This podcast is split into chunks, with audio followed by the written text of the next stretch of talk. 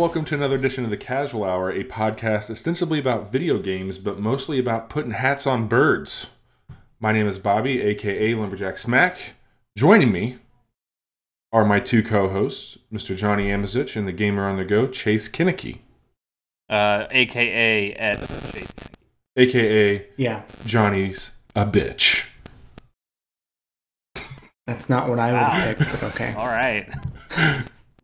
Uh, how you guys doing? It's been a month. We have not said a single word to each other in Yeah, 30 days. this is the first time I've seen you assholes since then. Not true.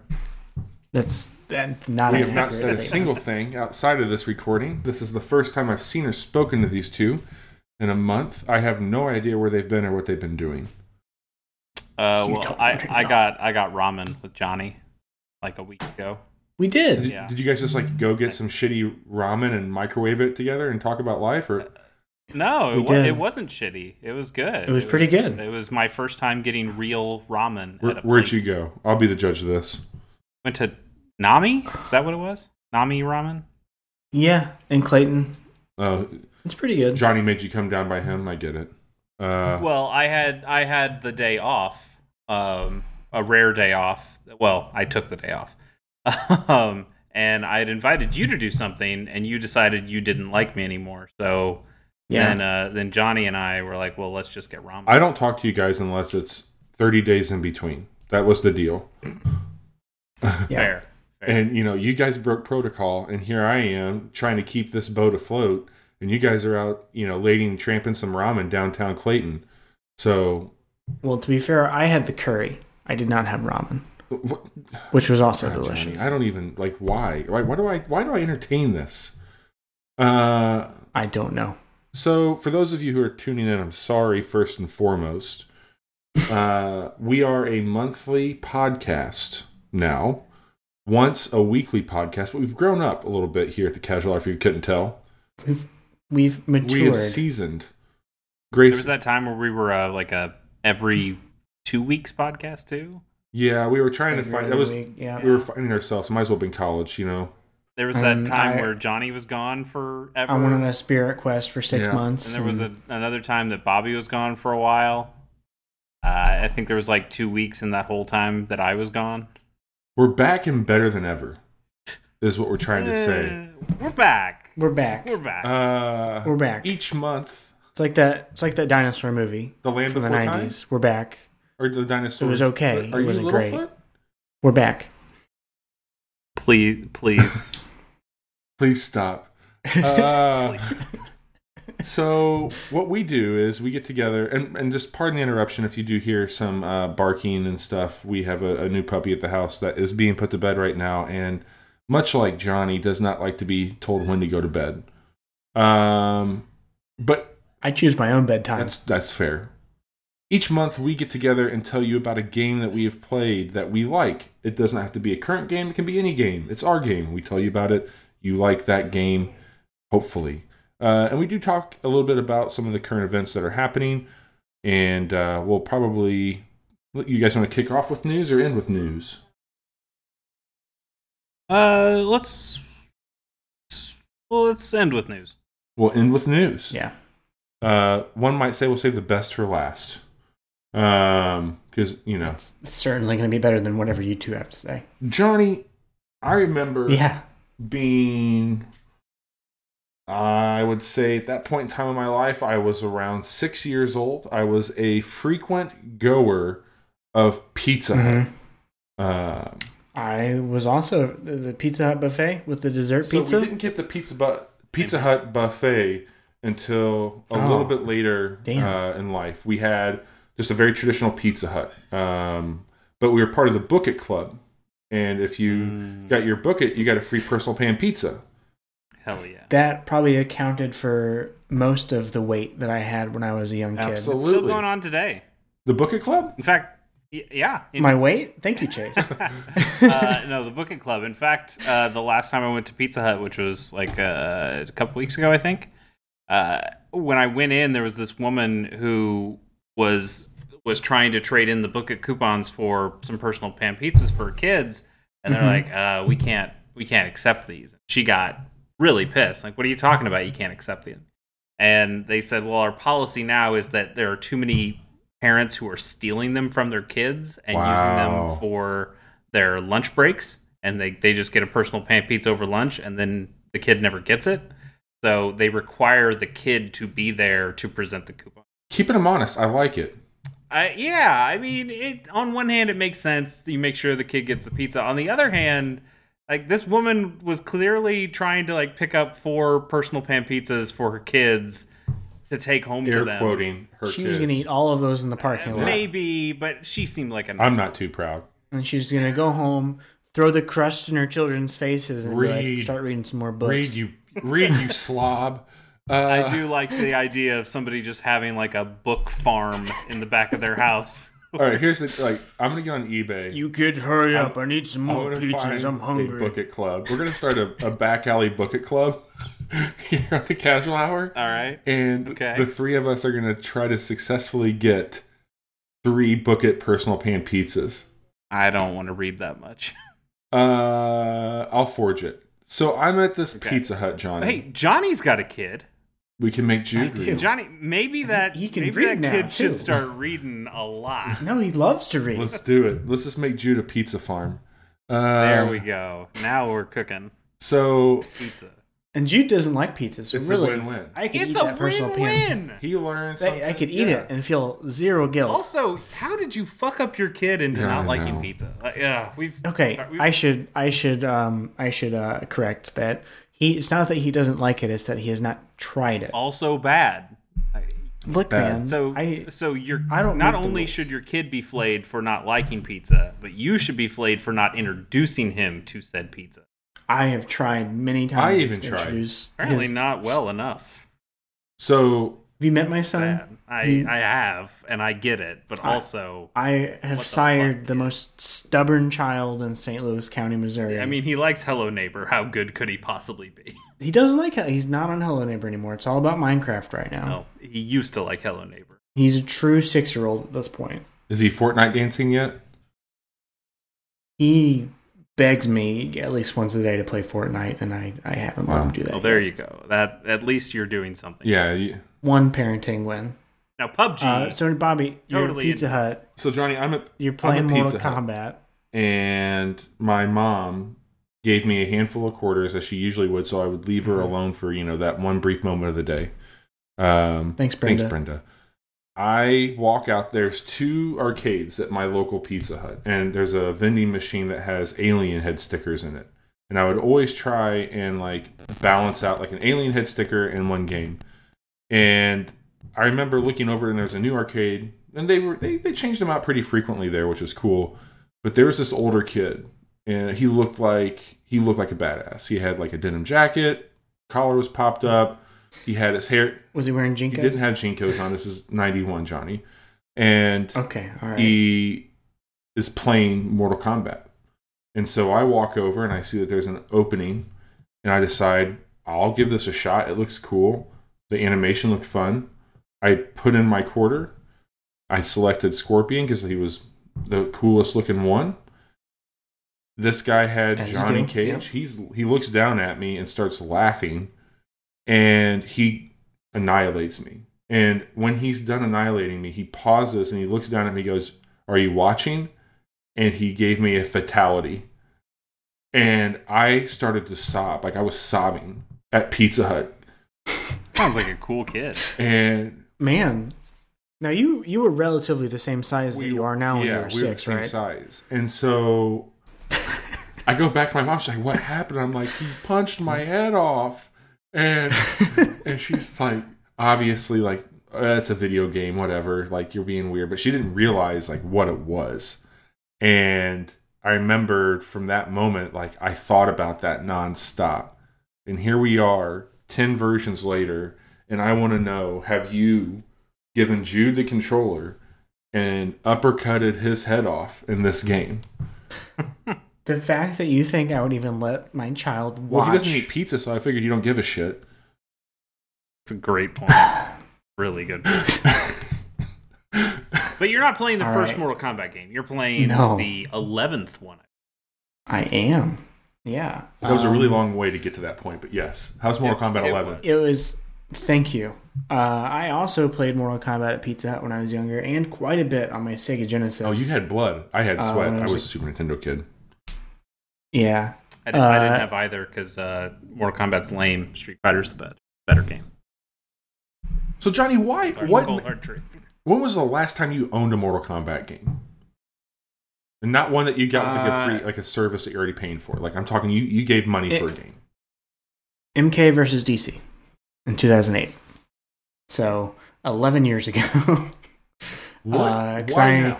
I um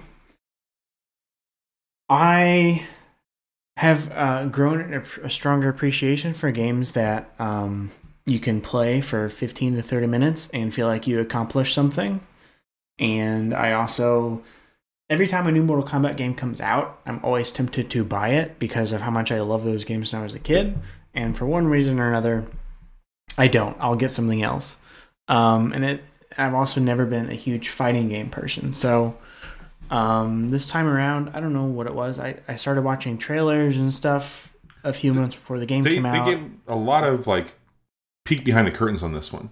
They were really pushing this one more than other ones in recent years. yeah, and I like I've played the Injustice games. Uh, I thought those were fun. Um, but I was like, man, I could really go for something that just over the top, completely gratuitous, just horrific violence that Mortal Kombat brings to the table, and uh, it turns out it's pretty good. Um, so I picked it up. Uh, I think the day it came out, so I, I missed out on the Shao Kahn pre-order bonus. I have to pay for him if I want Shao Kahn now, which I don't know if I I will or not. Um, but this is the first one I've played that actually had a story. Did you Thinking did you play it. Mortal Kombat Sub Zero? Because that had a fantastic story. No, I did not. That's too bad. Um, no, I, I'm I'm thinking back.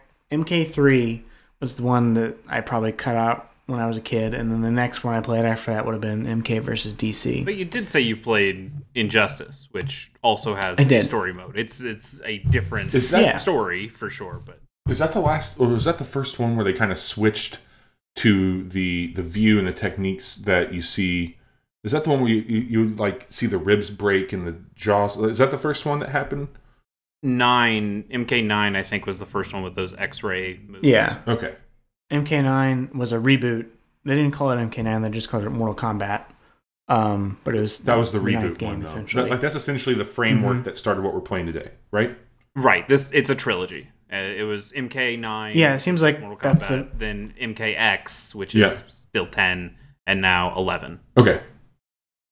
Yeah. Um. You know, it's like a real, real i iPhone over there. Of you know, Mhm. well, we're just gonna, we're not gonna call it nine. We're just gonna call it Yeah. Mortal they- you know, Kombat. You know, and then it's not Ed 10. Boon it's did the it X. first. It's it's the X. It's the X. It's the X. And then now it's like, oh, you know, fuck it, whatever. It's the 11. We get it. but it also kind of looks like two because it's Roman. It's a, you like Roman like numerals. uh, I would say Resident Evil Seven, and then this has some, in my opinion, from like a design standpoint, some of the coolest logos, and especially what they were able to do uh, with the foreign language Resident Evil one. But like, it's clever. it's really clever. I I- I love the Resident Evil Biohazard stuff. That's really cool. Yeah. I, I think this is clever. yeah.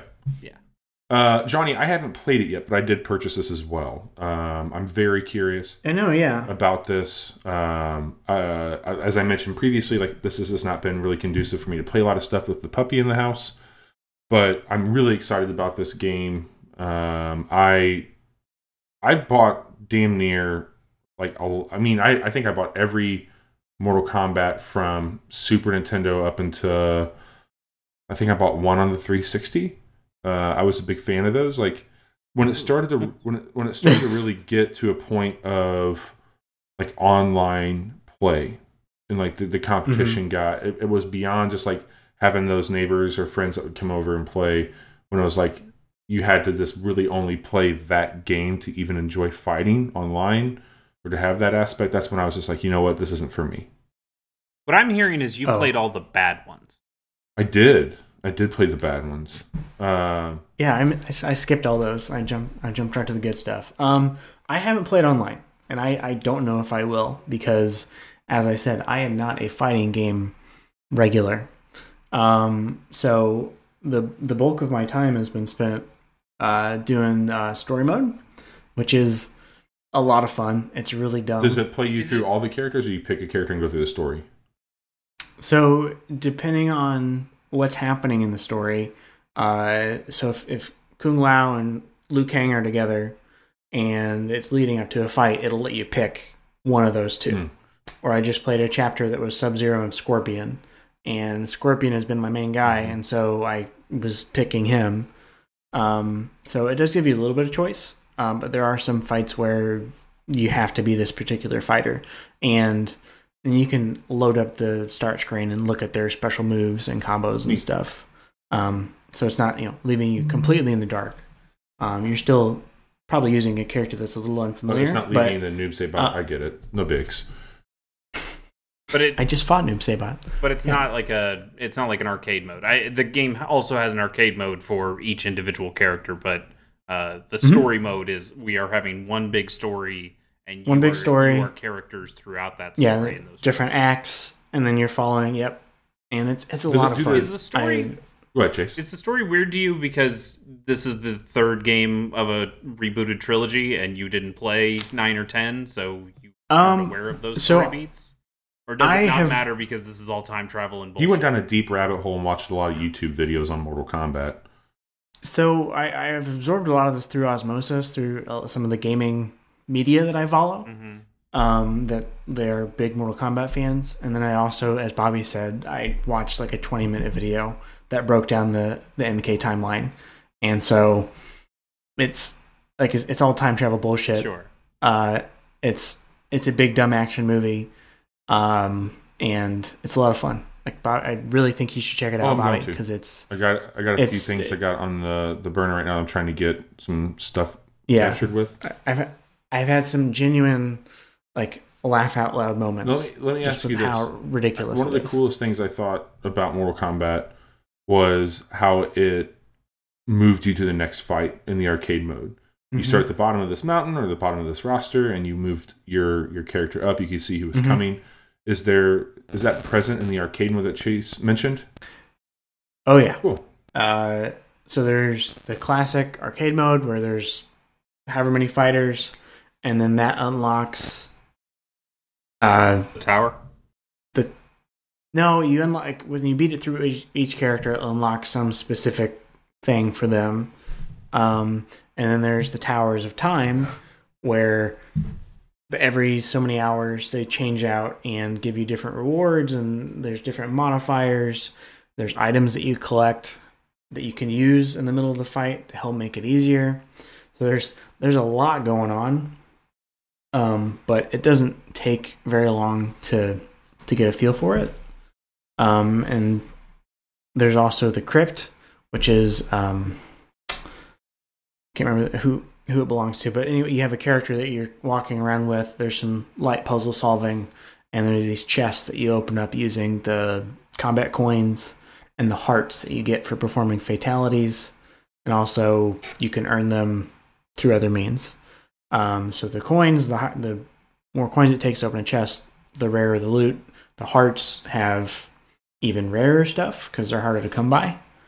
Um, that's really cool. Um, and then also the the training mode is fantastic. So if you're like me, you haven't played a game like this in quite some time. Uh, it goes through the very basics, you know, from blocking, jumping, Mhm. Uh, canceling attacks. Like it's it, it, and it explains it in a way that's very easy to digest. You can play back through it again if you want, um, and then it goes into advanced techniques, and then it also has character specific tutorials. So if there's a character that you haven't tried yet that you'd like to, you can go in and they give you a breakdown of like, hey, this is this move, this is this move, and it really feels um, welcoming to new players. I have two questions. First Yeah. question: Does this guy show up?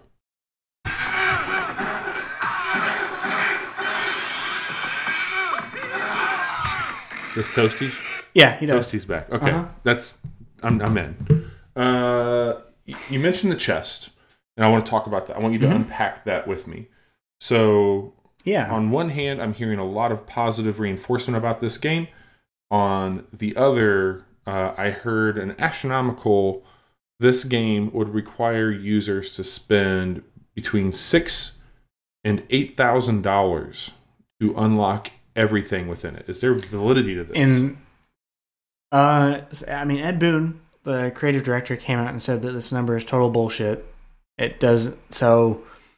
I mean, But- a lot of it. But it's also like Yeah. total bullshit from the very beginning because it's like, Yeah. the- you. It's not like they're locking stuff down behind paywalls. The, there's stuff you can earn totally, just by playing the game totally. and unlocking it. Then, but the problem doesn't seem to be that there's too many cosmetics to buy. It's not like a Dead or Alive game, which is like there are so many costumes that you can buy, and it's all going to cost you thousands of dollars. Like that's ridiculous. It, there's a lot of stuff here, but it sounds like it's more in the way they they mete it out to you. In that, like, like Yeah, you're talking about and with the tower, there's like a, a certain group of items that are there for a limited time, and then those items go away, and a new set of items comes up. So And Mhm. you have to have a certain set of gear to even get to the tower, right? You have to be at a certain progr- progression point. Uh, I mean, you play through certain towers to unlock new ones, but there's like several different islands that you can choose from. Uh, it, it, it kind of hard to explain with that That's without you fine. like having Uh, seen so, it. so Um, do you feel like it's a non-issue then? Some of these claims that are being made. Chase, it sounds like you feel like it might might be. it has been to me. Yeah. Um, I I haven't felt pressured or anything to spend extra money to get the gear that I want, but I'm also not as invested in this series as Sure. you know a lot of other people that are coming to it. But it also sounds like this isn't necessarily anything new to Mortal Kombat. Right. There was a it's lot kind of a non-issue this- to me. Yeah. and I'm not really saying it's a non-issue because I I get that people are pissed about it, but they I don't I have not heard people being pissed about the real world money spend part of it. I hear people being Yeah. pissed about wow, you got like you have all this stuff locked down in so many different ways that even if I had the money to spend on it, if I want to buy like a really cool costume for Scorpion, I can spend the money to have the the currency in the game, but I still have to wait Like- for that scorpion skin to show up in a place where I can buy it, Or hope I get it in a chest, Or hope I get it in a chest, or hope yeah, it so shows up it's on like the Overwatch bar. thing. and and Yeah. that's what's kind of what's That that's what seems to be bumming people out. Um, but also that's nothing new either. That's Right. similar to what Smash Yeah. is doing with the spirits. Uh, that's similar to yeah the the thing you mentioned. Uh, it's just it's kind of what games are right now. I get that people want to have their cosmetics for for fighting games and maybe Mortal Kombat it leans a little bit more into that than something like Smash does. Like your, your spirits don't usually really matter um, except for single player stuff. But ah, it's not it's not a big deal to me. But it's I, I get I get where people are coming from. I yeah, I can understand people's frustrations, but um, I've still unlocked some cool costumes and stuff for the fighters that I use. Um, and like so far, this is probably my second favorite game I played I was going to ask if it was going to be on your game of the year list. For sure, yeah. I like when I'm not playing this game. I wish I was at home playing Yeah. this game because I'm I'm just having such a good time uh, learning. Like it's it's it's al- it's always fun to me to refamiliarize myself or become acquainted with a completely different system of like play than what I'm used to. Uh, it's very similar to what I went through, and this is completely unrelated, but uh, FIFA. Whenever I first got into FIFA and I was god awful, um, you know, it's very satisfying to figure out this is the best way to play, and oh look, I finally won. So um, I don't know if I'll ever feel confident enough to play anyone online that's not one of my friends. Um, but I, I've been able to do some cool shit with some of the players, and that's that's pretty satisfying. Chase, satisfying. this game goes on sale thirty dollars this year. Do you pick it up? I, I just yeah, Chase and I talked. I just he doesn't like Okay. Mortal Kombat. Yeah. It's just it's not my thing. I find uh, I find the animations to be pretty stilted. Uh, like if if somebody jumps in the air and you just do like a jab or something, they they like weirdly stay in the air in a in a weird way that looks dumb. Uh, you knock down a character, but they have to get back up for their fatality, so they are knocked down and then they get back up and then they're dizzy and It's like a wrestler. it's just the uh, it's just immersion breaking to me in a way that is really lame and i find i find a lot of that game to be pretty lame in general uh I, I totally respect it. It it does. It sounds like mechanically it, it has a lot of really cool stuff in it. Uh, and even if it looks stilted when I'm watching it, hearing people talk about how the combos kind of flow really well, like all that stuff sounds cool. I just have never found Mortal Kombat to be that exciting. I, I played. I I probably played the most two in our in different arcades going around, uh, and thought you know there's something cool. Like I liked Reptile. Reptile seemed cool, uh, but I I was never looking up fatality moves or or doing stuff. I just like Oh, sometimes I love the fatalities. it, it would be cool to sometimes uppercut a dude and then he'd fall down and into some spikes. Yeah. But yeah, it's never. Nice. I am Uh, impressed though about the tutorial stuff. I think that going back to what you said, Johnny, that that's the most interesting part to me. Uh, it it's nothing particularly new uh, for fighting games. Like Dead or Alive has a pretty good tutorial. Tekken has a Mhm. pretty good tutorial uh, in terms of here are individual characters. Here's some things you can do with them to learn their move sets. Um, I, I, other games have done little things where they like show flashes of here's here's the timing on when you're supposed to hit these buttons. Uh, It does that, yeah. I mean, it breaks down frames. yeah, but what? Yeah, exactly. What's really impressive here is that I think they've put them all in one nice package, and then they've Mhm. also gone the extra step by explaining what a lot of these advanced techniques and a lot of what these advanced terminology pieces are.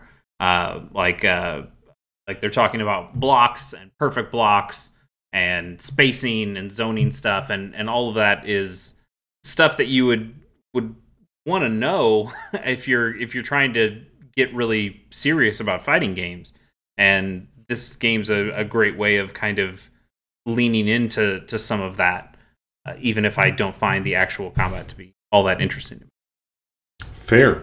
that's cool Uh, cool. Johnny, is there any closing thoughts on Mortal Kombat 11? Um, Sounds like this is a, a recommend pickup. it's right? I, you know, if you've ever enjoyed the series in the past, uh, if you're looking for a fighting game that has gratuitous, sometimes uh, disgusting violence, then pick this one up. there's some gruesome ones for sure It's really bad. Johnny Cage is maybe my favorite. Uh, I, I saw something about that, and I didn't want to spoil too much, but I did see something. I I, Shao Kahn's is also very good. I, I haven't seen that one. and they all have multiple ones Mhm. plus brutalities and like there's there's Plus plenty of brutalities. ways no friendships I pulled off my first brutality last night. It felt really fucking Are there good. babalities? i don't think so I don't think and so. i don't think there are animalities either And have they? Um, I- I'm sure they will because. I feel like they. I feel like as a, a DLC goes, they they're pretty good about putting out more content, like bringing back some of the other characters, and they even brought in some like horror Yeah. characters. I think it wasn't like Michael Myers or Leatherface, a playable character. Jason. Yeah, a- the alien has been Uh, one in there. I think it. I think that at least that the T one thousand is going to be That- a character that in this makes one. a lot of sense. Yeah. yeah. Freddy Krueger's been in there. Cool. Like, yeah, they've they've done some weird kind of crossovery stuff. Uh, but yeah, Ed Boon's come out and said, "Yeah, totally, we're making DLC. We'll there'll Yeah. be new costumes. There'll be new characters. Cool. Yeah. Um, Chase.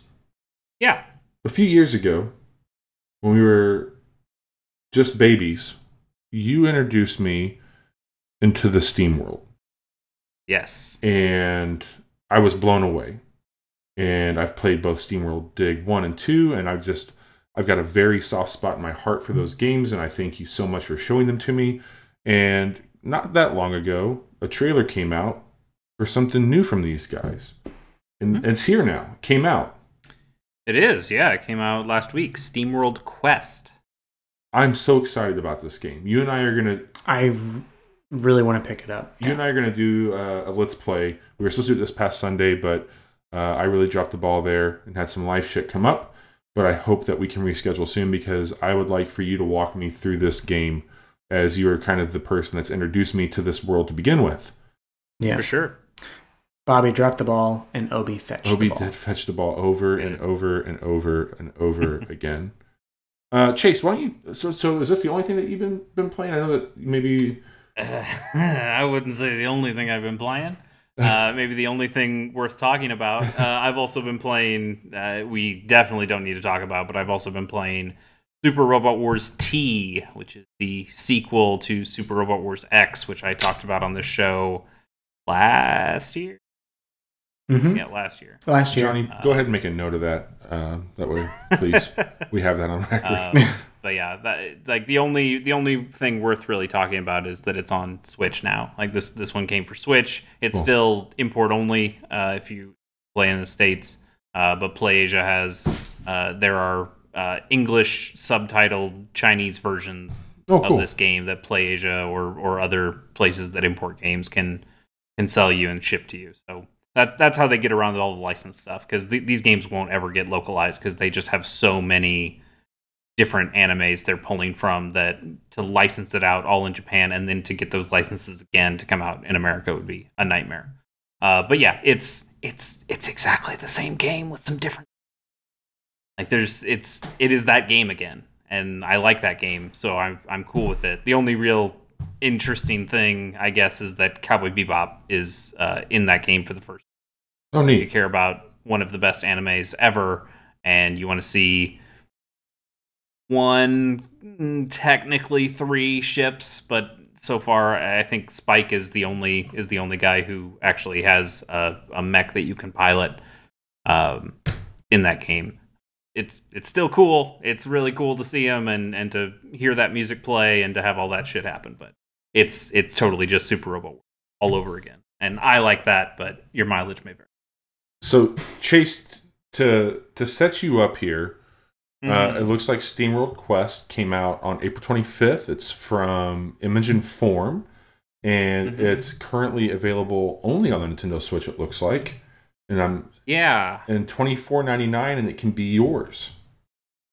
and and I think it's totally worth it. I, I think that's a game that that people should be picking up. So Image and Form, they started on the DSiWare uh, with SteamWorld Tower Defense, game I haven't played. It's the only SteamWorld game that I haven't played.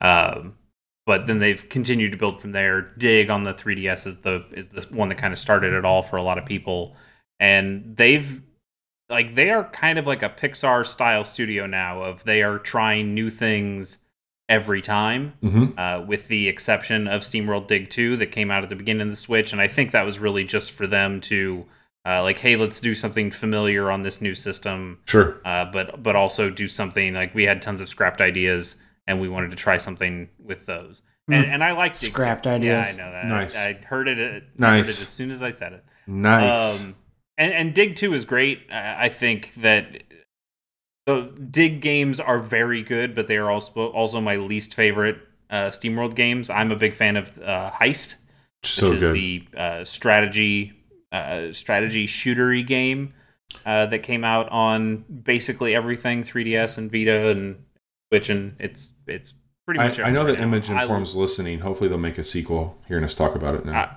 I, it would be really cool if they made a sequel.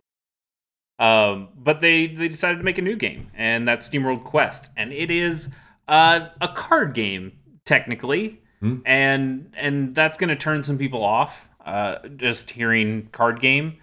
But I don't think it should because it's a really accessible card game. It's really easy to get into, get into. It's not super complex at all, but there's a lot of customization to it that allows you to really play the way you want to play. Uh, so to, to back up just a bit, this is it's it's set up kind of like um, kind of like the Princess Bride. I think so. Like that's where where it's like modern day. This kid, Grandpa telling his yeah, kid robot wants to hear Okay. a story from from his father robot, grandfather robot, however that works. And uh and it's it's actually the character I think it's the character from SteamWorld uh Heist. Um like the the fisherman dude. Mhm. Uh, Mhm. and he's like, "Okay, I'll tell you another pirate story about space." And the kid's like, "No, no, no, I want to hear about dragons or shit." Like, "Oh, okay, well then we have to go way back into the age of heroes or whatever." And and that brings this back to this kind of medieval with steam powered robots uh, setting. That's so cool. It's it's weird. It's fine. I honestly I find the story to be pretty not great. I mean, it's it's the same not great that those games have always traded in. Like they're they are pun filled, they are silly, and, and, honestly they're whatever. But they get you to the good gameplay stuff, mm-hmm. and that's that's the stuff that I really like. I'm also honestly, if I'm if I'm gonna uh, start out a little negative, uh, I don't like the art style. I think uh, it looks. I, I don't like the big character designs. I think the animation looks a little bit weird. Uh, I really don't like the idle animations because they just they're so over the top. I, I, mean, not it's not like they're doing crazy stuff with their arms or anything, but they just like there's so much movement in the idle animations, and they're just heaving back and forth, and it's the enemies too, and it's just like this is stupid. I just it, you know, it doesn't need to be this pronounced. It's ridiculous. It um, looks like it's a lot cleaner. I don't know if that's what I want to use. There's there it's softer. It looks like as far as art goes, maybe. Yeah, and it's also just bigger. Like these are these the sprites, not not sprites, sorry, but the the the actual characters, the assets themselves, are just bigger on the screen than you get with something like even in uh, handheld dig or yeah, totally. Like they're in terms of ratio from character size on the screen, they're just way bigger. Okay. That's because this game's a card game and it's not you don't have to have a big world to bounce around in or or a grid to to move your characters on. So they can just have these big characters. I don't particularly like the way it looks, but I really love the way it plays, and that's the important thing. So the deal is uh, you get uh, three party members. Like it, it, kind of sets it up like an RPG, uh, where and honestly, it is an RPG. Uh, you'll get these characters that form up your party, and they can grow and level up and and get equipment on them so you can uh, like the first uh, I, I think she's female her, her name's Armilly. Uh, she she's kind of like a, a knight character and she has a sword and, and armor and all that stuff don't know why a robot needs armor but that's the that's the game we're playing and uh and those characters will level up and she'll get more health and she'll get more attack power and strength and uh, you can upgrade her equipment. She starts with a sword, and you can give her a different sword that has some different abilities to it that gives you more strength as it goes up. Uh, and all that stuff sounds really standard JRPG fare. And then you get to a battle, and the battles go into card game mode. So these characters don't just have normal attacks or uh, mana pools or things like that. It, it goes into this card thing where their abilities are all based on cards that you have in your hand. Uh, each character has a a deck of eight cards, and you can switch out any of those eight cards uh, between battles and totally set up their their move lists in that way. And you can have up to three characters in your party. So twenty four so, cards. Twenty four cards total, and you can never have more or less than twenty four cards and the cards don't get discarded and you can never use them again. They get folded back into the deck once you use them. So your cards will keep coming up during the battles. Nice. Okay. And if you if you've played Magic or I, I guess it works for Hearthstone.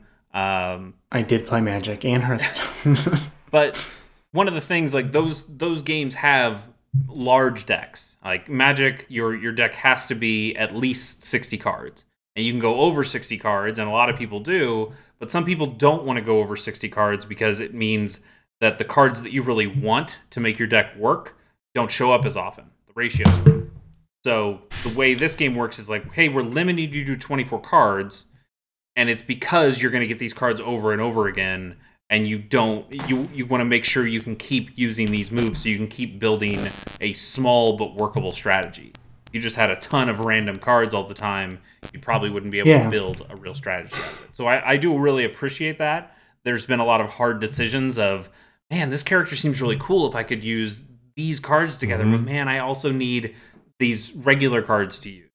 The the card game itself is is pretty interesting. Again, if you if you go back to uh, thinking about the way Magic works or even Hearthstone, those games use mana systems. So um, in in Magic, you can play one land card per turn, and lands can produce mana that allow you to play other cards. Uh, in Hearthstone, your mana pool goes up by one each turn. They've changed that It's been a long time since I played. Um, Do you? Can I ask you a quick comparison question? yeah, go Do you f- do you feel like this has shared DNA with Slay the Spire? yes and no. Uh, yes, in that it's an RPG with card elements to it, and you are getting new cards, but this is not a roguelike. Slay the Spire, you are going on runs, and you will gain cards on that run, and when you die, all of that goes away, and you have to do it. In this, you are constantly gaining potential cards that you can use, but you're really telling a story, and it's it's a little bit more consistent. Like I've been able to keep a pretty consistent um, uh, strategy of how I'm going to play my deck, and and that's cool. I'm actually super excited for Slay the Spire to come out on Switch because I like the idea of on the fly building a deck as Yeah. I'm going through a roguelike system. Like that sounds really cool too. And I think that's why these games can coexist because they are both RPG card games, but they do it in very different ways. Cool. That's what I was just curious about. Yeah. Uh, so anyway, the, the basic system here is you are building up steam pressure, and then you can use that steam pressure for even more powerful moves. And it's all based on this kind of cog system that just shows the the steam pressure. So that's kind of their way of showing mana. But there are so many cards that you're not playing lands in Magic that that just feel kind of useless. Like if, if I'm in Magic and I'm I have a handful of lands, like okay, I put one land card down and then I'm done for my turn. In this, there's there's no wasted cards. Every card does something and does something really potentially game changing. So like Armilly's regular deck, she has like a regular stab, and that card actually gains you steam pressure. And so it does a little physical damage to one enemy, and you gain a pip of steam pressure. And then you can play another card of the same one because you can play up to four cards of the same type, like like Magic. Um, so she can do that again, and now you're up to two pips. And now there are special cards, skill cards that give you that cost steam pressure to use. So she's got one, I think it's called Brave Buster or something like that, and it costs two pips. So you could play uh, the regular physical attack, regular physical attack, and then this uh, this Brave Buster one that does a bunch of damage and takes away your steam pressure. And you can do that all in one turn because you can only play three cards a turn. Mm-hmm. And the interesting thing, once you get into the game a little bit, is that you want to actually start specializing in characters, uh, in- in turns rather, for these characters. Because each, because if you can play three cards that are all for the same uh, character, you'll get an extra bonus at the end of that. And that extra bonus is tied to their weapon that you've equipped them with. So for Armilly, uh, if she has all three together with the very the very first weapon that you're using, uh, she just does like an extra attack Nice. just at the end of her combo. And wow, hey, cool, bonus attack. But then you can change her weapon later in the game when you once you find a new one, and that extra attack goes away. But now she uh, can cause a, a enemy to bleed, and they'll take bleed damage every turn now. Wow. So you can start kind of customizing how do you want your decks to work how can you make these extra uh, effects happen and you gain new party members so you can start getting access to new decks. How many Uh, people there's can you choose from right now? uh, at the point that i'm in i'm about halfway through the game right now. I think i have the full party um, but there might be somebody new as well but i think i've met everyone. Um, so I've got five characters, technically six because one character is a set of twins, but they act as one character. Um, so I've got all these decks that I can work with, and I've found a team that kind of works for me. And it's like it's mostly kind of a turtley deck because I've got uh, one guy who's just all about buffs and debuffs, and he is he's totally protecting my team, regenerating my health, uh, poisoning foes, and that's pretty much all he does. He doesn't really do any direct damage. Then I've got uh, the, this kind of magic girl who's uh, who can do uh, the the weapon I have kind of uh, combos with a shield that she can put up, like a magical shield. So that's really helpful just the to, girl to with the, the big like witch's hat looking thing. Yeah, her her name's Copernica, Okay. and and so she can do a lot of different elemental damage. I've been kind of specializing her with fire damage, but she can do a lot of different elemental damage based on the cards that you put in, Neat. and they can combo with each other in different ways. And then the guy that I really like is kind of this fox masked uh, Bushido uh, samurai looking dude, and he he can do some large damage in single turns uh, if you have enough steam pressure built up. Wow. So a lot of my deck is built in, built around getting large amounts of cogs, large amounts of steam pressure in a single turn, and then using his like one big sweeper move to just absolutely annihilate characters. And I can even build that up further because he has a lot of cards that help him get critical hits. So I can have him get uh, up his critical hit chance and then do this move that does a like a ton of attacks in one single attack and each one of those attacks has a chance of being a critical and you just end up wiping out characters really quickly. Who's the big green guy? That's that's my uh, my buff debuff guy. Oh, cool. Uh, I, I forgot his name off the top of my head, but yeah, he's kind of like a frog looking Yeah. robot. He looks like a frog. Yeah, he totally does, and and people make jokes about it. Uh, but it's it's good. Like the there's there's complexity in there. Like I the the way I play those three characters in my party uh, could be entirely different from the way somebody else plays uh, those characters. Like that big green guy, I mostly have him uh, poisoning people and putting up shields for my guys.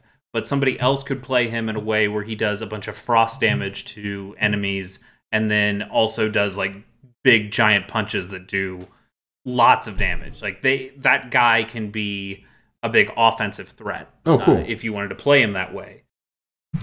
But I like my offensive guy is more like the the samurai dude because I find a lot of stuff that he can do. But then that guy also has a bunch of moves because he can switch masks. There are cards that lets him switch masks, and each mask gives him a different um, like different abilities. So one that I have um, will its active ability is it will flinch an enemy, and then he will also gain like a bunch of elemental resistances when he's wearing that mask. And that mask stays on until he plays a different card that's a mask card that would switch his mask to another thing. Neat.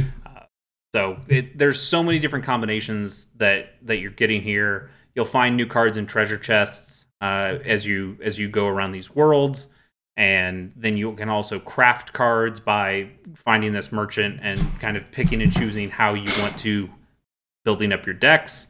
Uh, and then you can even upgrade cards to to make cards that that you had at the beginning that may might not be so strong. You can strengthen them up to make them more viable as you go on, so you can kind of keep your strategy going forward. And it's it's really cool all the stuff they have in there. Um, there is one more thing that I like on its face and is just a little frustrating how it works in practice. Um, you guys are Paper Mario fans, yeah? Yeah. Played Paper Love Mario. Paper games Mario. I've never played a Paper Mario Okay, game. but you're familiar with it. Uh, you at least know what a preemptive Yes. strike is. Like you know that Yes. like you're in the world, uh, you see an enemy, you can yeah, you get the jump on somebody. you somebody. get to jump yeah. on it. You can do an attack, uh, a free attack, or they start with some damage. This game has that. I love that system. It's fantastic. Um, the way they executed here, the hitboxes are terrible. Oh no. So, so I feel like I'm just whiffing all the time, and then a character bumps into me, and now we're in a match. And ah, it's so frustrating because it feels like something that I should be able to get done every single time. Like if I'm playing, uh, when I was playing Dragon Quest XI, every single time, not a problem. I can do the preemptive strike, totally cool. And in here, it's I've I've been whiffing nonstop, and I do not understand where those hitboxes, uh, how they work or what's going on. It's not a big deal because it does such a minuscule amount of damage to the enemy, and there's no there's no uh, Still. and, and the enemy doesn't It's do- satisfying to get that. yeah, and the enemy doesn't do uh, uh, preemptive strikes to you, so there's no real downside to missing. But it's a system where I feel like I should be able to get it done every time. Right. It pisses me off that it just doesn't quite work. It, it's a super cool game. It works great on Switch. I've played it uh, both handheld and on the TV. It runs super smoothly. The only problem that I've really had with performance at the very beginning, and they might have already put a patch out to fix this, or maybe it was just me or something.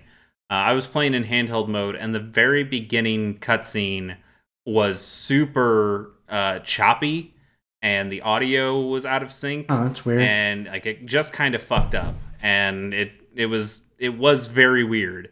Uh, but then it's been completely smooth sailing after that. So I, I don't know if it was just that thing, that one part for everyone, or maybe it was just me. Uh, but that was a little odd. Uh, but it hasn't been a problem. Yes, man. So uh, is this cool. a game that you think you'll talk about come December? I would think so. I like this is this is kind of my my jam. I I like card games. I like some strategy stuff. I like RPGs, and this puts all that together. It's a chase ass Um, video game.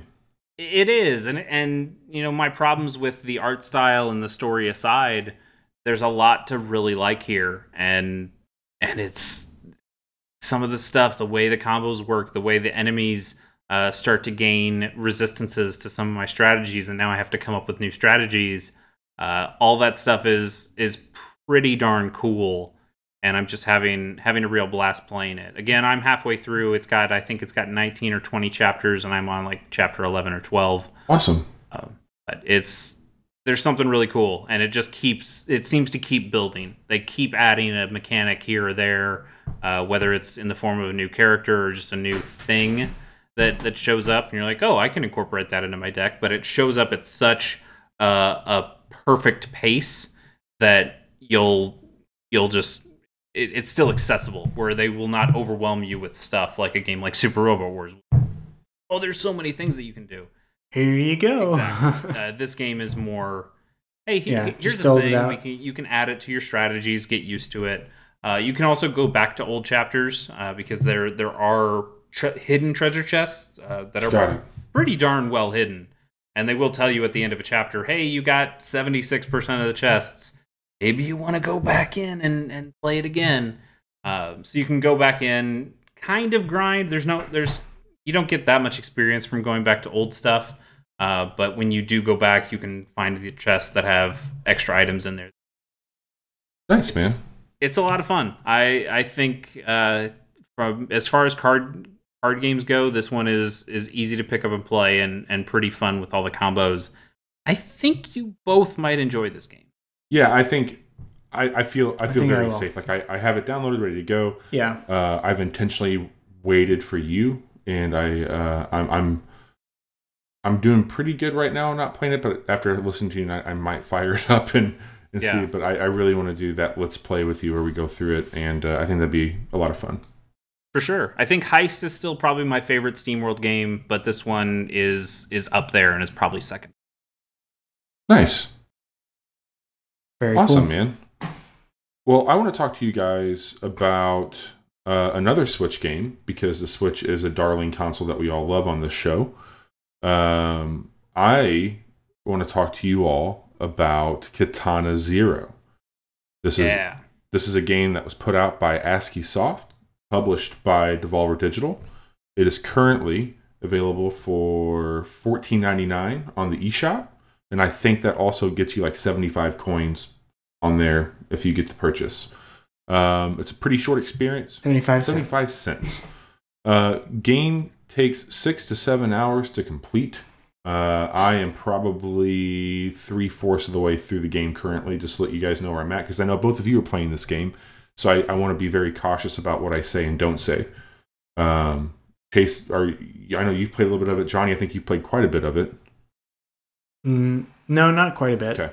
Um, maybe like 45 minutes to an hour. Okay. Well, then for the sake of this I'm- conversation, I'm probably around the same same length. Yeah. Cool. Well, I think that the cool thing about that is is that we have a pretty good uh, consensus then on like core mechanics, what you're getting into. Like you, you kind of understand how the game's going to play out. So I won't get into too much of the story stuff um, because from what I'm I'm hearing and seeing, like there's a lot of twists and turns, and I, I I'd hate to unravel any of those.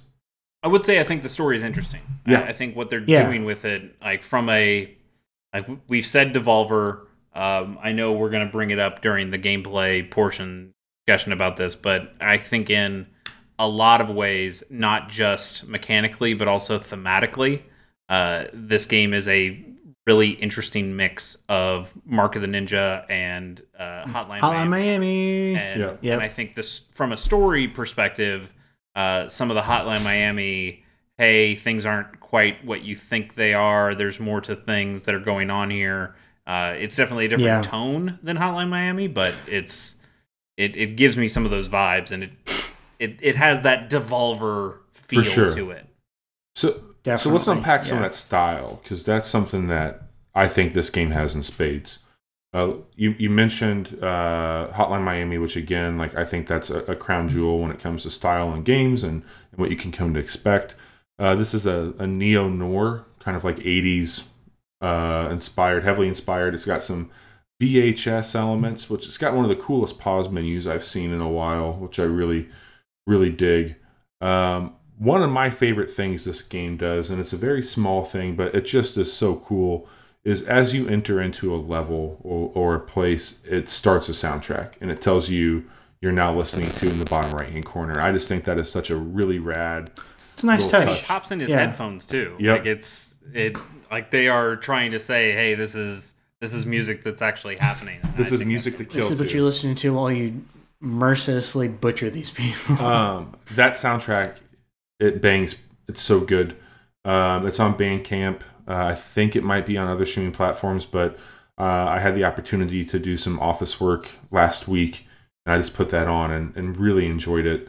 Um, uh, once upon a time we did these episodes on the show about the sound of uh, video game music and this would definitely be something i would reference on an episode of that. Um, it's got a great color palette lots of purples uh, teals yellows uh, the the pixel animation in this is just really really good. Some of the idle animations I think is great. Um, has a good sense of humor about it. I feel. it does it, it it's it doesn't quite break the fourth wall um, at time, but it, it definitely dances around that. Uh, I really appreciate um, being able to eavesdrop on conversations, and if you interrupt those conversations, like what it does to the the text bubbles that are there, like I think that is such a cool little very very nice detail on it um, one thing that like i've noticed is, is like everything is just packaged in a way that's very precise like it seems like everything you're seeing uh, or and even things that you can't interact with have a place and a purpose to really tell the story which i think is great um, i love the apartment like that whole idea of going back to your apartment which you guys have done that right Mm-hmm. couple Yeah. times. Mm. yeah I, I think Yeah. that's really awesome and how that transitions into uh, you talking to your employer and then going to the the, the the the file for your mission i think is just such a really cool touch like the game has really great pacing especially for a game that uh it's, I don't want to say it's punitive by any means, but like you have to be excellent in the way that you had to be excellent and Superhot to like really execute what you're doing. And so like you do some of these things over and over again, and then I love the the the replay value of like being able to play back what you did and slow that down and look at it. It's just so much fun to interact with. It's it's a tinker. Like I like to tinker with this game quite a bit. and it's super snappy too. Like Yes. we, we talk about games like Hotline Miami. We talk. Uh, it's it's also pretty similar to like a Super Meat Boy or like a Bit Trip Runner I was just thinking Super Meat Boy. Yeah. because it's all about like if you fail, it's an immediate hey, you go right back and you're gonna try this again. And, That and what I won't love work. is Yeah. that they it's no big deal if you fuck and up. And they frame that in the story as like his uh like this samurai guy it's his vision of how he's going to take on Yep. the this challenge so he's mentally going through oh if i did this and that's what you're playing Yep. They- like oh i'm trying this nope that would fuck up i can't do that uh let's try a new thing uh yeah that'll work and then at the end it plays through your one perfect uh run that that finishes Oh. the actual level and it, it just goes yep this is how it actually happened because that's the one where he figured it out It's That's- so good. It's so good. I, I I love that feature. I love the uh, so you use that drug Chronos. That's what you get in the game. That's what your payment is uh, to do these missions, and the ability to slow time. I think is really rad. And how they implement that, it's done very very well. Um, specifically, like some of the satisfaction of like slowing things down, rolling, knocking a bullet back towards somebody. Uh, it's just it's just great. Like there's some really cool stuff that goes into it. Um, I want to spend some time touching on a feature that I think would probably get lost in the weeds otherwise on a game that's so stylized and uh, so snappy. But they've brought that snap over to the dialogue, and I think the dialogue works really well in this game.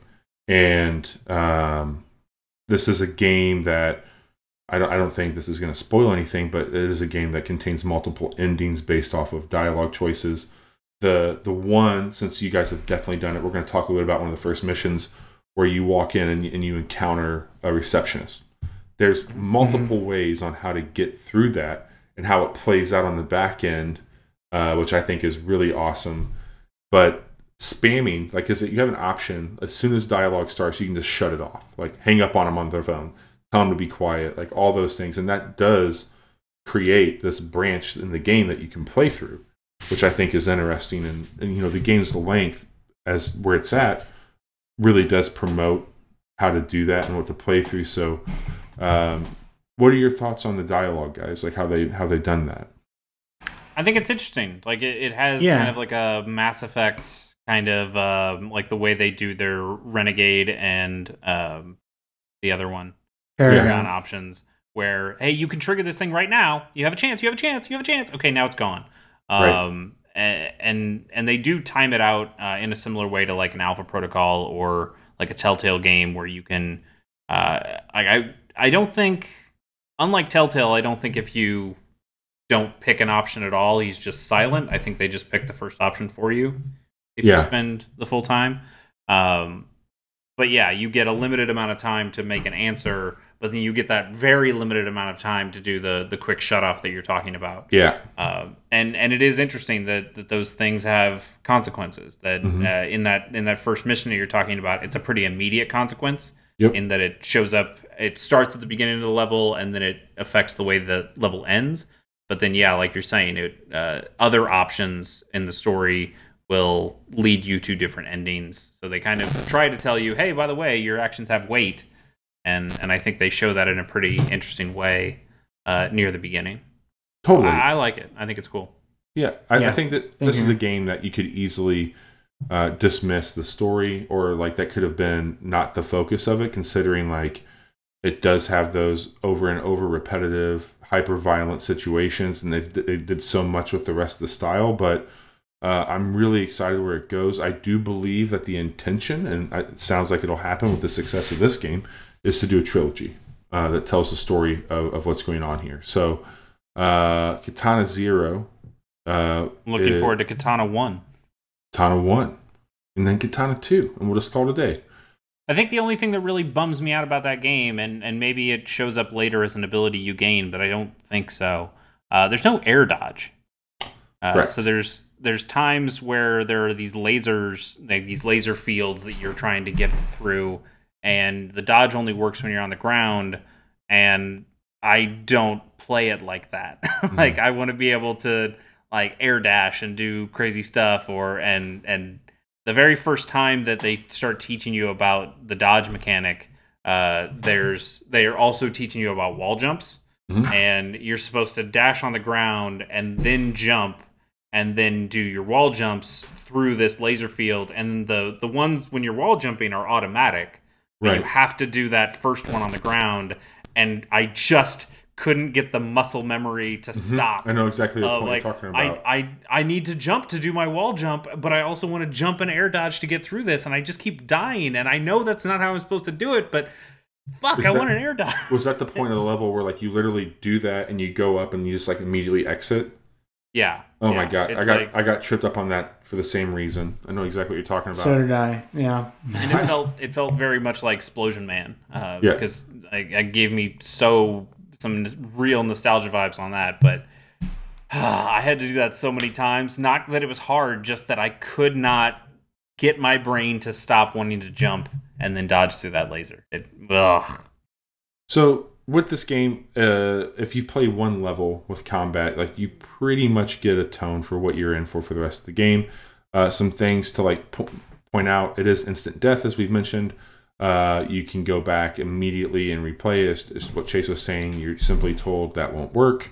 You're going through it in your head again. Um, it, I I get that satisfaction of Superhot when I do that. It reminds me so much of framing up those levels and like just feeling such like a badass and being able to watch it. It's it's great. Um, the story is, I think, the the bright point here. That the story is really really rich considering all things that's going on, and I I, I got to tip my hat to them and say they did a great job with this. Much like Chase's recommendation of SteamWorld Quest at that twenty five dollar point, I think what you get here is a really special experience, especially being unique to the Nintendo Switch. Um, you know, it sounds like Devolver is really finding a sweet spot with that that console, and it seems to really complement the game style that they're into, which I'm I'm not mad about at all. So you can download this. It came out on April 18th of this year. Uh, I recommend it. It will absolutely make my game of the year list at this point. Totally. And and Mark of the Ninja is on Switch. Hotline Mhm. Miami is not on Switch. Which I'm a little Uh, shocked by. Should be. I would think that it has to come eventually, right? But maybe Yeah. that the the person behind that's just working on other stuff. Uh, there is another game that's coming out pretty soon or soonish uh, for Switch that is very similar to this game. It gives me a, a lot of the same vibes. Called my friend my friend Pedro, Hell yeah. and holy shit, I think that game might be even better than Katana Zero. I know. I know. Uh, that that looks Why does rad. that sound familiar? Uh, this one that's that's like the dude frying who's doing- pan. He's it's like this dude who's just shooting around. Uh, a, it's a side scrolling level. He's got guns instead of a sword, but it's also like a bunch of slow motion, a bunch of pretty killing of of dudes through. It looks it looks phenomenal. It was show I think uh, it was Oh. debuted at E3 last year. I'm pretty sure. It, it could be. I think it might have been on some Nintendo Directs too. Yep.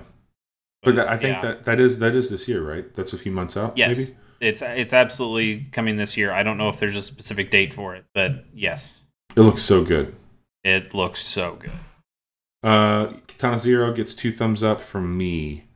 Um, so speaking of the Switch, we're gonna keep this train a rolling. Um, we we talked about doing some news in the back end, and I wanted to reference uh, a, Kotaku, a Kotaku article. Uh, this one was written by where's he at? Uh, Chris Chris, Kohler. Yeah, uh, and he was discussing some points about the Nintendo 3DS. And I think since the Switch was announced, uh, we can go back two years on this show and show episodes leading up to, to March and just a few after March when we were in that bubble of like the zeitgeist around Nintendo Switch. Um, we were all curious about the fate of Nintendo's other handheld, the 3DS, now 2DS. And uh, this article was published on Friday, this past Friday. So uh, Chris goes on to say one year ago today, Nintendo held a briefing for investors at which it said it would continue the 3DS business and that it was preparing new software for release in 2019 and beyond. Just prior to this meeting, Nintendo had announced a large batch of new 3DS games like Luigi's Mansion and WarioWare Gold, and the company pointed to this release schedule as proof that Nintendo still planned to support the handheld. Fast forward a year later, uh, Nintendo's holding the same version of the briefing, and the difference was night and day. No announcement beforehand of new games for the handheld platform, no mention of the 3DS business in the briefing. There are currently zero first party games on schedule for 3DS and just a tiny handful of upcoming third party retail games. Just one in the US, for example, and two in Japan. Yeah, I mean, I I can't say I'm surprised, but it's also impressive that they were putting out new games so far, like new Nintendo games, so far into the life cycle of the Switch, especially given how successful it was. So I mean, it seems like this will just they'll just quietly let this continue to be sold and it's not like it doesn't have a vast vast library of fantastic games that aren't available anywhere else Yeah. I think I mean this this isn't a surprise because they've done this before. Like, Yep. This was yeah this was absolutely what the DS was. It was Nintendo brought it out and said third pillar. Like we have Game Boy Advance, we've got GameCube, I think. at the GameCube? Uh, and Yeah. now we've got DS, and they're gonna be we're gonna support these three platforms. And honestly, they probably were planning on that from the from the start.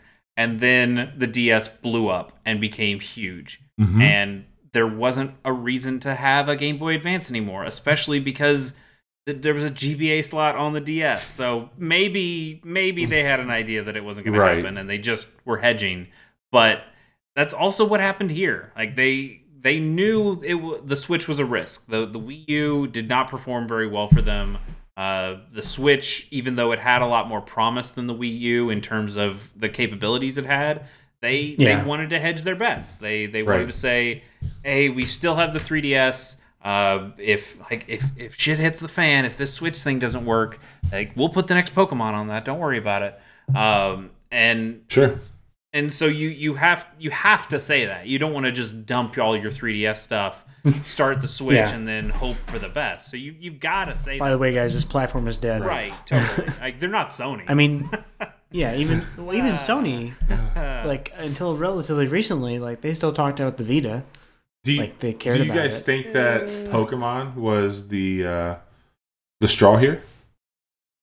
No Um, I, I think pokemon no. was was the uh I, I think something happened and then pokemon was the result of that and the something happening was the switch became fucking awesome uh Yeah. Yeah. people are so hot for the switch uh that like the the games are selling for it amazingly people want to be on this system like like no other nintendo platform ever before and and nintendo's realizing it and going well we have to shift things because Yeah, now we're a switch company and not not a 3ds and switch company we are a switch company and and it, I mean, it's getting more third-party support than any console probably Well, since what the e- Super Even Nintendo. even those games, like there's been games that have been on the 3DS that launch on the Switch at like quite the Right. markup because of that too. I mean, Not Mortal Kombat came out on That's the Switch. wild.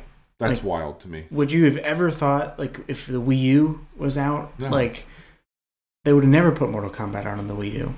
Um, so uh, it's just a testament to how successful this new platform of theirs is, and you know, it's this is just what happens with anything.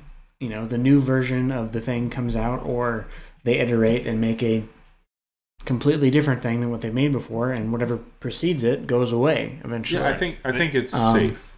It's a safe move. they they accidentally made something incredibly popular and Right. they had to Yeah. completely shift their plans because of it.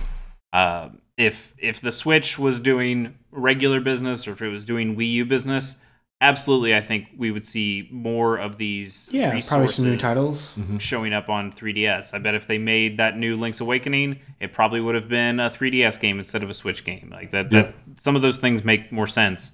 Um, but but with Switch blowing up like this, I just it just wasn't surprising to me when because I heard all that third pillar shit. I went through all that.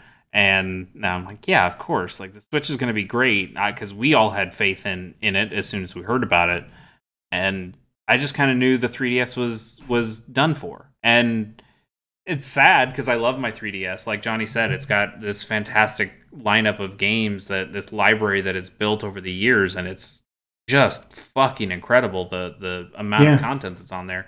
But we even got pissed about these last few 3DS games not coming to Switch. You had Metroid, Yeah. uh, the the Metroid game, the Samus Returns one. Right. Um, like it's like we don't want that on 3DS. You should have put that on Switch instead. Uh, WarioWare Gold, like man, you should have put that on Switch. It would have been so much better on Switch.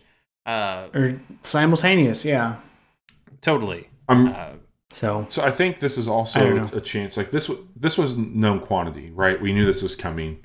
We didn't know when exactly, but Mhm. One thing that we are starting to hear about, and it has been floating around the news for some time, is that Nintendo has a couple plans. Which again, I'm not surprised by this, but they're going to be releasing a more mobile variation of the Switch at a lower cost, a lower end Switch, and apparently uh, in the pipeline as well is a more higher end revision of the current Switch. So the oh the switch xs max the right? Switch XS Max Pro new XL, Switch. the new Switch. Um, what are your thoughts on a portable, more more portable portable Nintendo Switch, a lower cost, more portable one? I I don't know. I I mean, it, I'm sure that it would sell, probably, but Nintendo's also done stuff like this before that hasn't sold and is quickly, you know, shown out the door. Um, I mean, I think it's a good, probably a good one for kids. Yeah, like it's not a Switch Dude. for Switch owners. Like if you own a Yeah. Switch right now, You don't want that one. you don't you don't need it. I want it because I'm ridiculous and I just want. Um, but but yeah, like that is a Switch that's supposed to be an entry level version. Like Johnny mentioned, if it if it takes away the the breaking off the Joy Cons thing and it just acts more like Like a handheld- unibody. a unibody all in one system, yeah, then yeah, that makes sense to to give it to a kid who gets to upgrade from a 3DS or a 2DS and Right. and yeah, or they don't have their own TV in the room. exactly You know, sure Maybe a lower Uh, quality display, unibody frame, still ability to dock to a TV. It's already 720p. I does it dock to a TV? Does it have to? I, Yeah. I mean, it, it doesn't need to be. How would you? Yeah, you'd have to buy a controller to pair to it once it's docked. I, I think the if only thing I don't think you could do the other thing. Like you could you could make a handheld only version of the Switch. You couldn't You make can't a make a. TV only Yeah. because they've done things with touchscreen stuff. Uh, like if if that's the way Mario Maker 2 is going to work, and it sounds like it is, where the actual creation stuff happens with the touchscreen, or at least that's an option uh, with the stylus Yeah. they're talking about. Like, yeah, you're gonna Yes. you're gonna want to I have. want touch. that style. Um, there's there are a couple games that are touch only. Uh, I think uh, some very early ones that were trying to just be like mobile ports when the Switch first came over. There are some games out there that require touch, which means they can only be played in handheld mode. Right. Uh, so you, you can't make the TV only one, but I think you can absolutely do the handheld one. You get in some kids, you get some people who like, ah, I don't want to spend that much money on a Switch. I don't really need something that hooks up to my TV. I just want to play some of these cool new Nintendo games. That's for them. And then yeah, this Switch Pro, this new Switch, this hardcore version, uh, that that I think is more tuned to us. And and I don't know exactly what that means. Uh, like it's It's, uh, it's like 1080p display, and it, when it's handheld, is it a bigger screen, better battery life? One would hope. Well, I think that the battery life on Uh, that smaller one would have to be better without having to charge it. You know, you take the Joy-Con stuff out of it. yeah, Does it? Does it? Do they keep the HD rumble in the handheld only? I don't know. I You probably don't need it. yeah. Would would would you? Do you see them getting rid of of mo, uh, vibration altogether to preserve battery? Maybe Maybe. I, I I I don't think you would, but but you might. So, right now, what's the price point of the Switch? Like today, if you're going to buy a Switch, is it two? two ninety nine. So, Mhm. do you think they come out and they say one ninety nine? One seventy nine to one ninety nine, maybe. Um, and I think I think that 170 to 200 is the sweet spot for that, where it's you know it's less cost.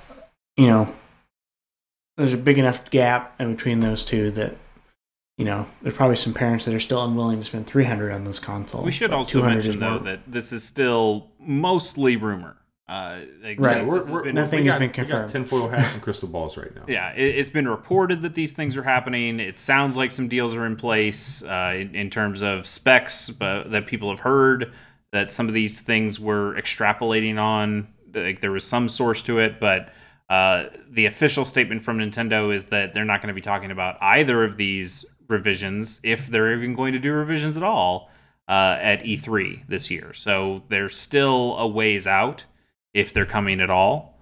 Uh, and I mean that's some that's something to consider. But it is fun to think about because Yeah, the Switch sure. is is really cool. We're all enjoying it, and and I think that uh, like this has been Nintendo's plan. They've done that with at least every handheld console. They've done revisions on it, and the Switch is technically still a handheld system for them, uh, even though it's also a console system for them. And they've done console revisions as well. There's been top loading NESs. There's been SNES revisions. There's been basically basically all of them.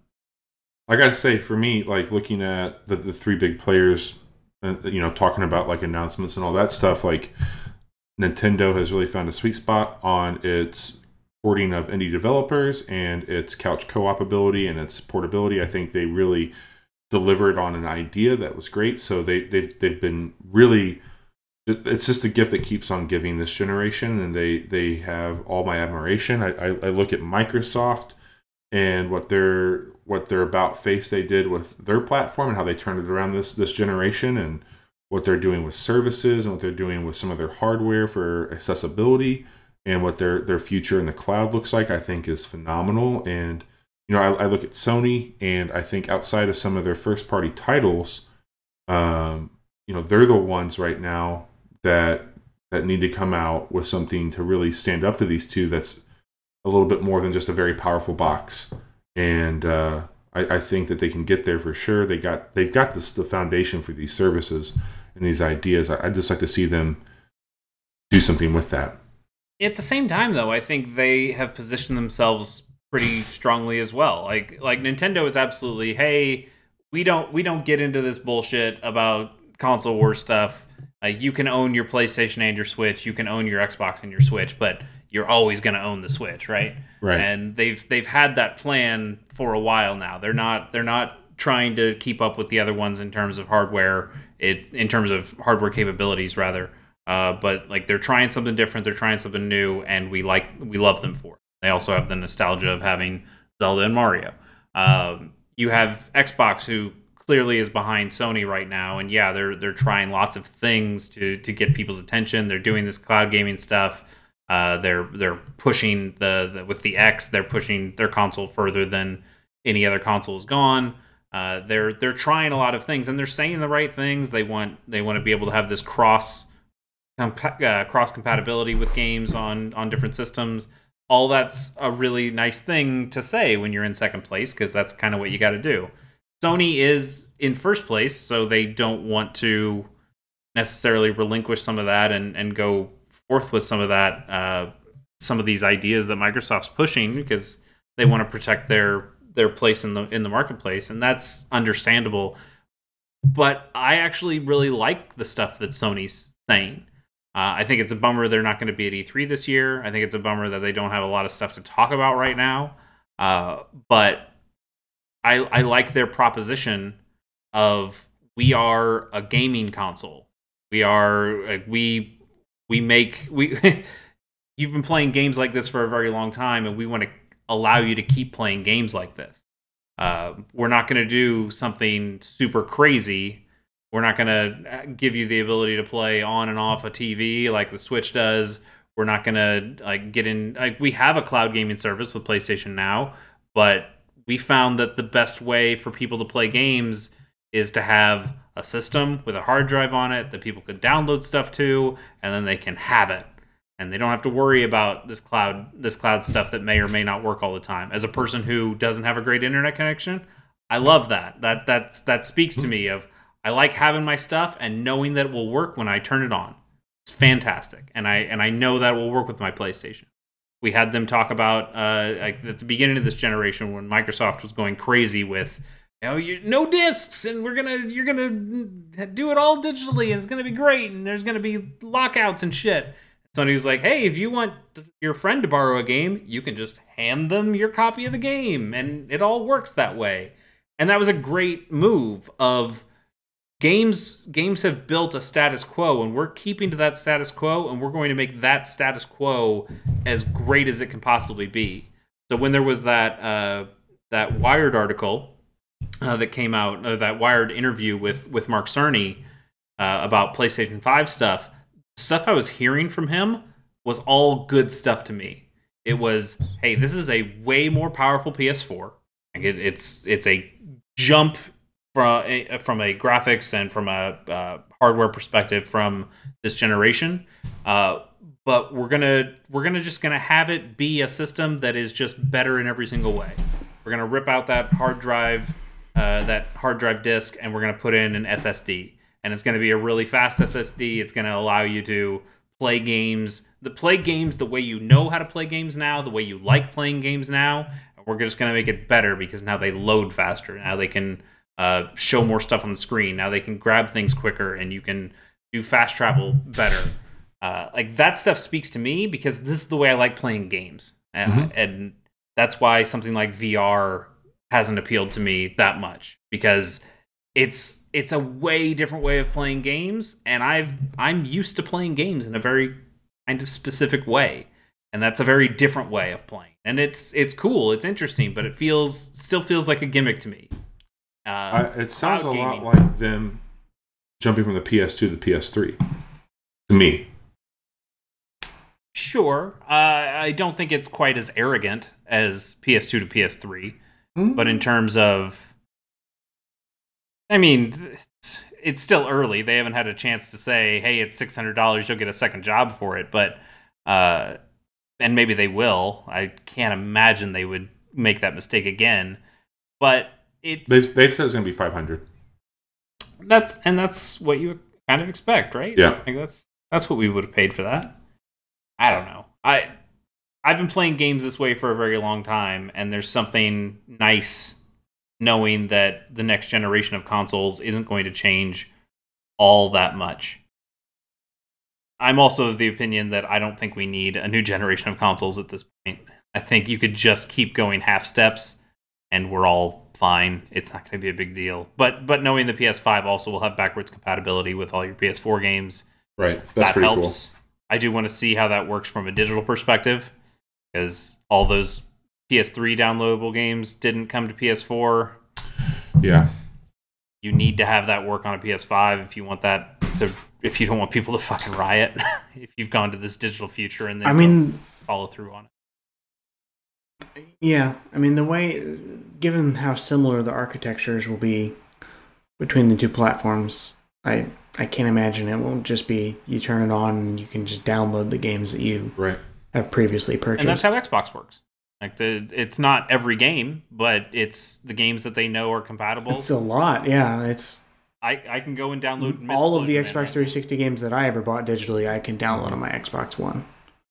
So it's wild. This is this is going to be, you know, this is our, our May episode. I think next month we might have to E3, shit. maybe we throw in a little bonus one next month where we just kind of debrief E3. Sure, I'd be up for Uh, that. um, I mean, that seems like those. That's something we all really care about, and hell, it might not be as big this year, but I think that would be a lot of fun for us to, um, Still excited. to, to maybe maybe we do that. Maybe it's have like a reaction episode where we kind of unpack some of the stuff they announce. We'll uh, we'll let the five of you that listen to the show still know what we're gonna do here soon. Those plans. Um, but if you really want to listen to some good content, better than this, Chase has something called Gamers on the Go, and it is a Sometimes.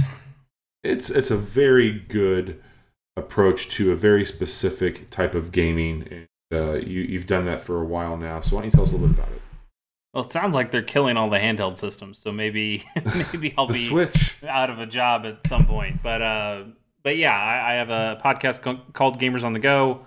Uh, you can find it at gamersonthego.com. It's all about handheld video games, um, past and present. So there's still plenty of stuff to talk about. It's me and a guest. We talk about a single game or series or franchise of games uh, each episode, and we just we just like talk about the kind of inspiration for these games, the development of them, the mechanics, how they how they work, and then kind of the legacy that they left.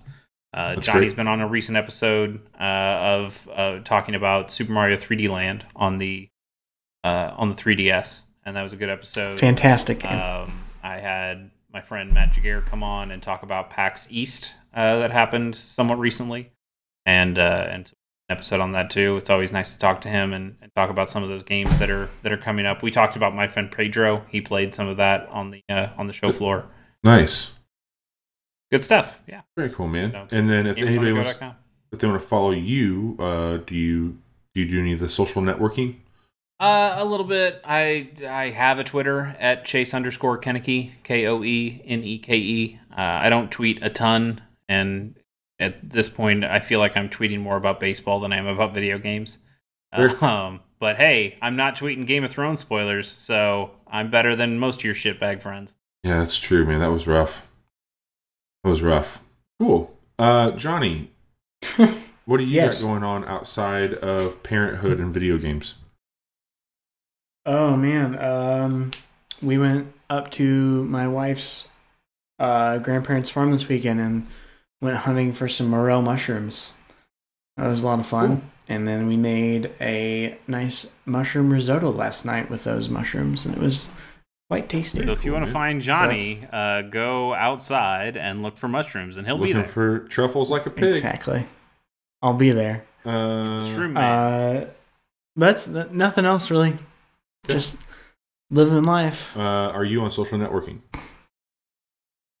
Uh, yeah, I'm on Twitter, but I I never check it. It's He's at at jamizich. the Shroom Man. The shroom Yep. man with the shroom hands. Uh, Oh God. gross. Yikes.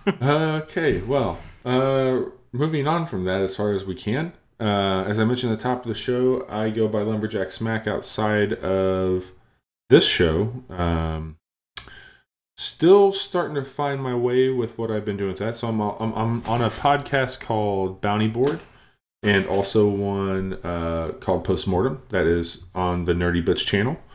And uh, that is a one of those is a weekly podcast. The Bounty Board is a weekly podcast where we just basically talk about current happenings in gaming culture, and then we talk a bit about a game that we've been playing recently, what we've been listening to, watching, reading, etc. And then postmortem is uh, something we have not recorded one of the episodes yet. We're getting ready to do that, where we do a once a month like deep spoiler, like we're gonna take and unpack this game as much as we can. Um, but for my own personal stuff, I've been really trying to get into some content creation around game videos and uh, something that I've been uh, actively doing on Instagram is putting up a one minute review, like a, a very quick social bite of a game. It's it's it's not like a star rating or anything like that. It's just more like a here's a hot take on a game. Um, I try to post those like once a day. As I've mentioned more than once on the show tonight, it's been hard with Obi, the new puppy, to have time to play games and then go and edit video and do all the other stuff. you should review your new puppy. It, it would be five star review. He's a five star man. Also, if you guys like the Division 2 open beta, then you gotta check out Lumberjack Smack's YouTube channel because that's literally the only video on it. Uh, no, not true. what? It was the last time I checked. Let's see. Let's see. Lumberjack Smack YouTube channel. Oh, there's a second one. Oh, that doesn't count. That's this show. Fuck this show. Uh, honestly, most of my stuff right now is on uh, Instagram. On the So I've been uploading to Twitter and Instagram. Um, it's it's been good. Like I've been putting out a schedule of the games I'm going to be playing and what I'm going to be trying to focus on. And my my my main focus right now is trying to help you find games that you might already own or have access to through a service you're paying for currently. And uh, I think that we've all like since doing this show with you guys and then doing podcasting for a couple years now it's always been about like helping people find new experiences they like. That that's what it comes down to, myself included. And um, I look at like the Game Pass service. I look at the the PlayStation Plus service where you get these free games every month. And so I try to focus in on those, and then a game that might be on sale. Uh, and then I am throwing up a few of the AAA titles as those releases come out. Um, but I have a good idea. It's really just about the time and commitment to to record like a 30 minute let's play or a 15 minute let's play or something like that um, which is really what i started out to hope to do. And so i've kind of evolved this shorthand stuff and it's getting there. It's a lot of fun. I play some really cool shit that i normally wouldn't play but i'm still figuring out what i want to do and You're doing a good job. thanks Can can we record like 31 minute uh, Instagram posts about Super Robot Wars? Because like I'll have to take like at least a minute to talk about each mechanic in that game. honestly like what i would do for that is just put my phone up on a tripod and i would uh Not hit record and just say Mm. Chase, why don't you just talk about Super Robot Wars and then let me go on and No, we could do, do uh, anything about it. those Instagram stories, if you do the hands free, it just keeps going, and it does it does 15 second segments. So like literally, it could just be like a dotted line of Super Robot Yikes. Wars. I I hate this already. Um, When when can I look forward to seeing? This? we might do a little. I might let. I might have Chase do a hot take on a Super Robot Wars for the story while we're there. While we're Oh, so hot. so hot take. Um, but yeah, that's on Instagram. Uh, Lumberjack Smacked uh, on Instagram, and then uh, I just go by my my actual name, Bobby Pease, on Twitter. If you want to follow me there, I post all the same stuff there that I'm putting up on on Instagram with those daily videos. And that's it. That's that's what I do. That's very, a very long way of telling you I'm not that interesting. Um, so we will be back in a month, as we mentioned pre- previously, to talk about a game we've been playing, but we'll do a bonus episode on E3, which that should happen probably like mid month, I would say, right? Isn't E- E3 like the beginning beginning of June? Uh, Mhm. it's usually like the around like the tenth, twelfth, Okay. fifteenth. Uh, this show, if you're listening to it, you found it. But if you're going to find future episodes, currently we're going to be on SoundCloud for the time being and YouTube. But I think I'm going to try and get us back in syndication now that we're we got kind of a plan here and get us back on some of those other platforms or RSS burners that you like. So we'll, we'll, try and get on Spotify and iTunes and Stitcher and all that stuff again. Uh, but we've been kind of you know pirate radio for the last month, so we'll figure it out from there. But uh, we really appreciate you tuning in, and we'll talk to you next month.